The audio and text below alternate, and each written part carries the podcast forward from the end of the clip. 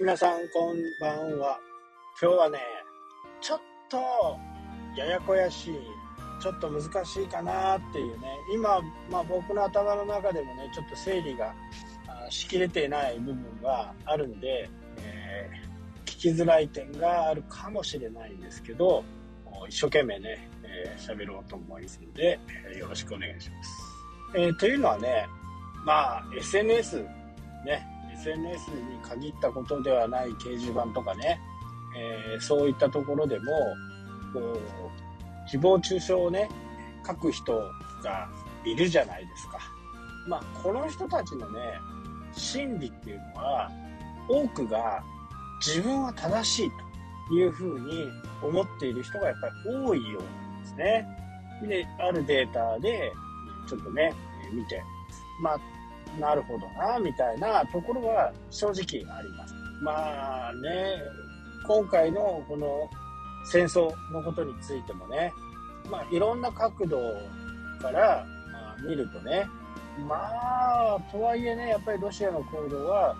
絶対に許されるものではないですし、で、えー、ロシアを擁護する人たちもね、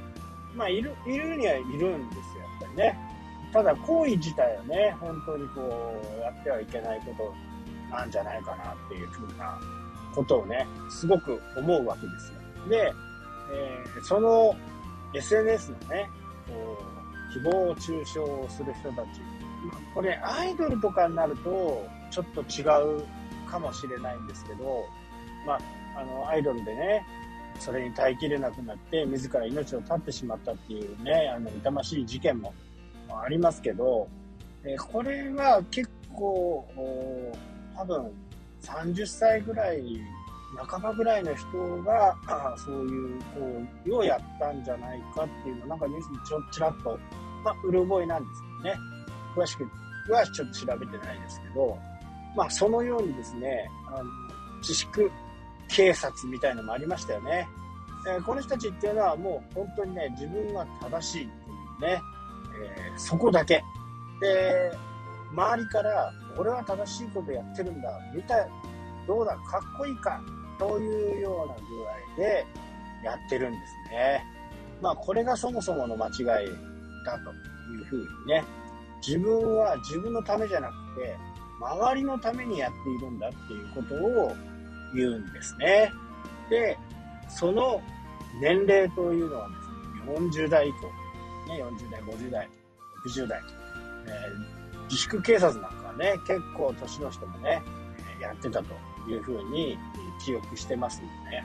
まあなぜね、こうなるかっていうのは先ほど言ったように、自分は正しいんだとね、えー、思う。で、それを周りに見せたい。そういう心理が働いて SNS に発信してるというのが、そのね、データ会社の最後のね、まとめでした。で、やっぱりそういう人いるんですよね。こうまあ、僕はね、その人とかはもうもちろん面識はないんですけど、そういう人たちがね、えー、まあ、近くにいたらね、まあ僕は注意すると思います。まあそんなことやる暇あったら違うことやったら、まあ多分これが強烈なあ一発なのかなそんな周りの人のね、意見を見てね、いろいろ考えて、え、ああだこうだ言うよりも、違うことしたら、まあ正義だと思ってるから、その人からするとね、まあ、やって当たり前みたいなね、ところがあるわけです。まあ、本当にここが問題で、まあどうしようもないっていうのかな。そんな感じになるんですよね。で、こういう行為は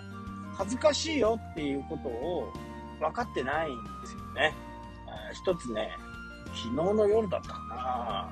そういうブログ書いてる人がいてね、えー、僕はもうその記事が、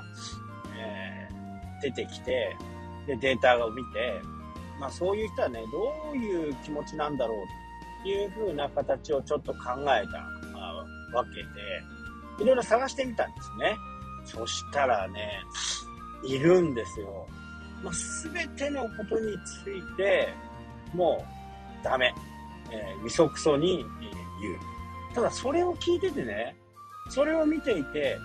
いい気分になる人はね、多分誰もいないと思うんですよ。でも本人はもう正義だと思ってるから、しょうがないんですよね。だからそういう人は、あなた周りからこういう風に見られてますよっていう風にアドバイスをしてくれる人も、まあ、正直いないんですよね。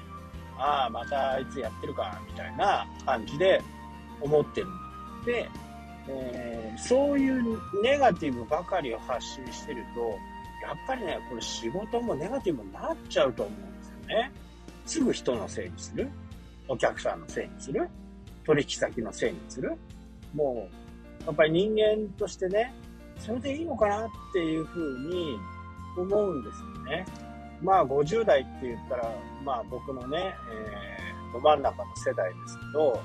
周りは、だから裏では何やってるかわかんないですけど、本当の心を言うことが美徳としている人種なんです。これは間違ってるんでね。ただそれね、友達とか家族とか、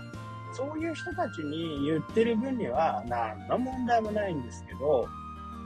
ブログとかね、SNS ってやっぱ公共なんですよね。だから公共すら分かってないっていう可能性もあるんですけど、で、なおかつね、名前も出してないし、で、バレないと思ってるから、やるんだと思うんですけどね。まあ、非常に危ないですよね。まあ、こういう人にはね、みんな関わりたくないわけですよね。ただ本当、先ほどからね、何度も言ってますけど、本人はね、正しいと思ってるからね、厄介なんですよ。ね。これは人たち、あの、人々のね、正義を守るんだ。ね。ことでやってまあ、非常にね、この人たちは根が深いとは思うんですけどね。もう端的に、そんな人のね、えー、ことを見て、そこに反論する、え、そんな時間があればね、自分の、自分のためにね、いろんなことで時間を使った方が、よっぽどいいですよね。そういう人たちはね、そういう間違ったことが、あするとね、まあ、すごく怒るわけですよね。でもね、あのみすみす自分でね、それを逃してるところもあるんですよね。例えば自分が車に乗ってね、50キロ制限のところを60キロで走っている。これ法律的にはアウトですよね。もしそこに警察がいて止められてスピード違反だよって言われたら、これ何もできないわけです。でも普通に多くの人がね、この制限速度を守ってるかっていうと、これはちょっと甚だ疑問が残りますよね。その時の道路状況だとかね、見具合だとか、車の流れっていうのがあるんで、ここで50キロで走ってる人は正しいんですよ。正しいんですけど、ある意味違った角度で言うと迷惑する人たちが非常に難しいところなんですけど、でもそういうところはね、見逃してるんですよね。まあ先ほど言いましたね、えー、マスクのね、自粛警察とかね、マスク警察とか言ってましたね。まあなぜね、もうめんどくさいことに、僕からするとね、なんでめんどくさいことにわざわざ突っ込んでいくのかなっていうふうにね、思うわけですよ。でもし自分がそういう人がいて嫌だな、近くに行ったら嫌だなと思ったら自分がどっか行けばいいわけ違う方向に行くとか歩くとかね。まあね、あのー、この話はちょっとまだ続くんで、また明日ね、えー、この続きをお話ししようかなと思います。はい、というわけで、ね、今日はこの辺で終わりになります。それではまた、したっけ